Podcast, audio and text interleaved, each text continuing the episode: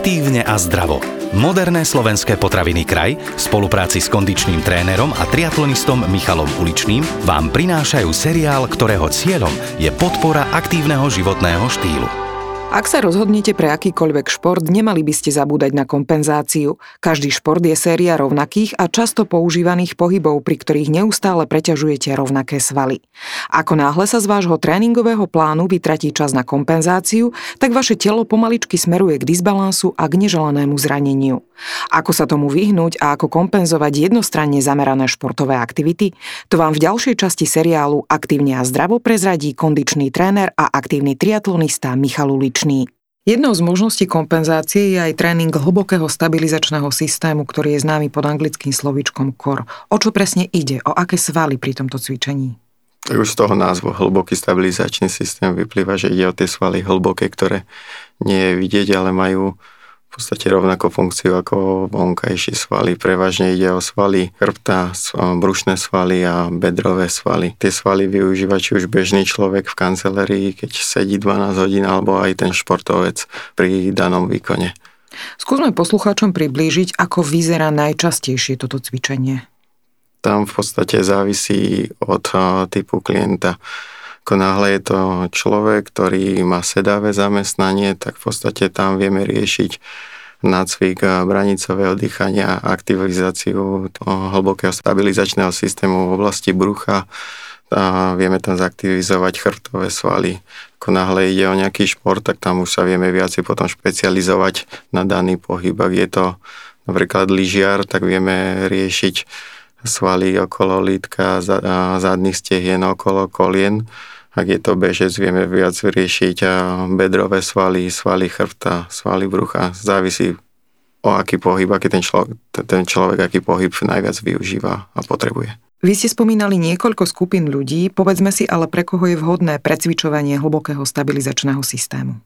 V podstate ten core je vhodný pre každého. Či už, ako som už spomínal, bežný človek alebo, alebo profesionálny športovec. Je tam už len ten, tento core cvičenie sa skladá z veľmi veľa cvikov cvičení a v podstate je len už na tom trénerovi alebo na, tom, na tej osobe, že ktoré cvičenia si vyberie, ktoré najviac potrebuje a ktoré, ktoré mu vedia zabezpečiť to, aby pri tom športe a tie svaly, to, to, to telo netrpelo, alebo už ide iba o, to, o, ten, o ten bežný spôsob života, že keď je 12 hodín 5 krát do týždňa za počítačom v sede, tak aby, aby to vedel vydržať aj, aj dlhšiu dobu. Možno je to aj odpoveď na ďalšiu otázku, lebo like by sa možno opýtal, na čo cvičiť tie svaly, ktoré nám nie je vidieť. Čo nám teda toto cvičenie prinesie?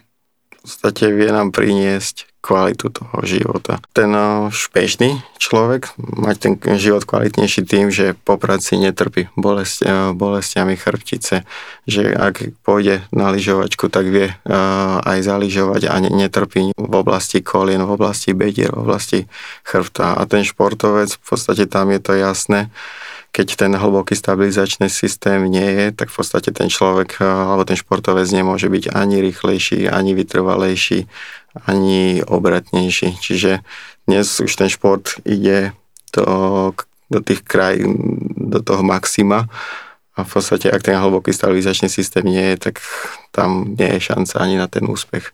Skúsme byť konkrétnejší. Povedzme si, čo sa môže stať, ak týmto svalom nevenujeme pozornosť a neprecvičujeme ich. Hrozí nám zranenie? Určite áno. V podstate, ako som už spomínal, tie bedrové svaly, svaly chrbta, svaly brucha, oni vlastne ako keby vystúžujú celú našu chrbticu. Ak by sme tie svaly dali odtiaľ preč, tak tá chrbtica sa, sa okamžite zrúti. Čiže pri bežného človeka je tam tá stabilizácia tej chrbtice a pri tom športovcovi môžeme sa vrátiť opäť k tomu, k tomu lyžiarovi. Sú tam vo veľkých rýchlostiach prudké zmeny pohybu. Ak ten hlboký stabilizačný systém, systém tam nie je, ten športovec by nevedel zapnúť tie hlboké svaly, tým pádom hrozí, že o nejaké to roztrhnutie predného krížneho väzu alebo v podstate nejaké podvrtnutie členku. Skúsme si to vysvetliť aj na príklade behu. Ak sa začneme venovať behu, na čo by sme sa v rámci kompenzácie teda mali zamerať? Na ktoré časti tela, ktoré treba spevniť a ktoré treba vybalansovať? Mm, väčšinou pri, tým, pri tej mojej práci sa hobby bežcami. Veľký problém je v oblasti bedier. Chyba tam rozsah pohybu tie bedra z toho z našho sedavého spôsobu života sú často stiahnuté, tým pádom ten rozsah pohybu tam je malý. Ako náhle sú bedra stiahnuté, tak sa to prenáša na spodný chrbát a tým pádom začne človek trpieť na bolesti driekovej krvtice. A veľakrát je taký, je, tak by som to nazval taká chyba, že človek keď začne behať, tak si povie, potrebujem cvičiť len nohy, ale ten beh, on o tých nohách, o tých stehnách až tak nie. Vy potrebujete začať cvičiť sedacie svaly. Cez tie sedacie svaly potom máte aj silnejší odraz, aj stabilnejší trup. Ďalší taký, takým Dôležitým svalom sú zadné stehenné svaly a lítko. Ako náhle budete mať silné zadné stehenné svaly, lítkové svaly, tak prestanete mať problém s kolenami. Veľa ľudí rieši, bolí ma koleno a možno treba to už riešiť operačne, ale pritom to je len jednoduchá vec, že ten hamstring alebo to zadné stehno alebo to lítko je slabšie a proste to koleno potom, potom berie všetku tú váhu na seba. Ak sme doteraz necvičili alebo sme sa aktívne nevenovali žiadnemu športu, je dobré začať práve s core tréningom? Je to jedna sa ciest. Dá sa začínať aj jogou, aj pilatesom, tiež vlastne aj ten, tento core cvičenie vychádza, veľa cvičení práve pochádza sa jogy a z pilatesu. Ak je to bežný človek, ktorý potrebuje sedieť v kancelárii, kľudne aj tá joga, aj ten pilates ak je to už športovec, tak ten core tréning je na to lepší, že viem tie cvičenia viacej zamerať priamo na ten daný pohyb. V akej intenzite a koľkokrát týždenne by sme teda takýto tréning mali podstúpiť, ak si vyberieme kor, ak športujeme, čo všetko by sme od úvodu mali zapájať, koľko opakovaní, koľko sérií, dajme tomu aj ak sme začiatočníci. Tak ja v podstate klientom radím nejaký dva, maximálne trikrát do týždňa ak je to bežný človek, stačí fakt mu tých 3 3 krát do týždňa, pondelok, streda, piatok, medzi tým a nejakú pauzu, tie svaly sú aktivizované a pritom tak, potom tak až netrpí. Ak je to športovec, tak v podstate tam to riešime keď je zima, tak je častejšie v tej posilovni 2-3 krát, už je sezóna, ak sú už nejaké preteky, tak už je to len, to je len raz do týždňa. A čo sa týka tej intenzity, fakt závisí tam od tej výkonnosti toho klienta. Ak je to úplný, úplný začiatočník, tak veľa vecí stačí robiť iba poviem príklad v izometrii, čiže ten sval, dĺžka svalu sa nemení, mení sa iba napätie.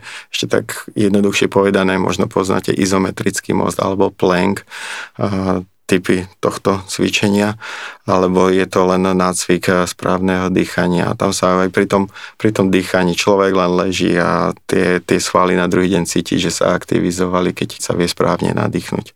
A pokiaľ ide o zapájanie konkrétnych svalových skupín, čo patrí k tomu začiatku? Precvičíme pri kor celé telo, alebo by sme sa mali zamerať len na niektoré skupiny svalov? Určite celé telo. Ono tá doba, že dnes budeme cvičiť len nohy alebo ruky, už je, už je dúfam, že dávno, dávno za nami. Ten core aj vychádza z, z funkčného tréningu, čiže my tam využívame pohyby, ktoré bežne využívame počas dňa, čiže vy keď sa pohybujete, tak nikdy nezapájate len biceps, len, len kvadriceps, len brucho, čiže aj tie pohyby musia byť komplexné a tým pádom precvičíte celé telo. Skúsme ešte vysvetliť našim poslucháčom, my spomíname stále kor ako silový tréning. Znamená to, že budeme zdvíhať činky? Áno, aj nie. Sú, ten kor obsahuje strašne veľa cvičení, strašne veľa variácií. Na ten začiatok úplne stačí cvičiť s vlastnou váhou tela podstate a potom možno časom pridávať nejakú tučinku alebo nejakú tú balančnú pomocku, ktorá ešte viacej zapojí ten hlboký stabilizačný systém.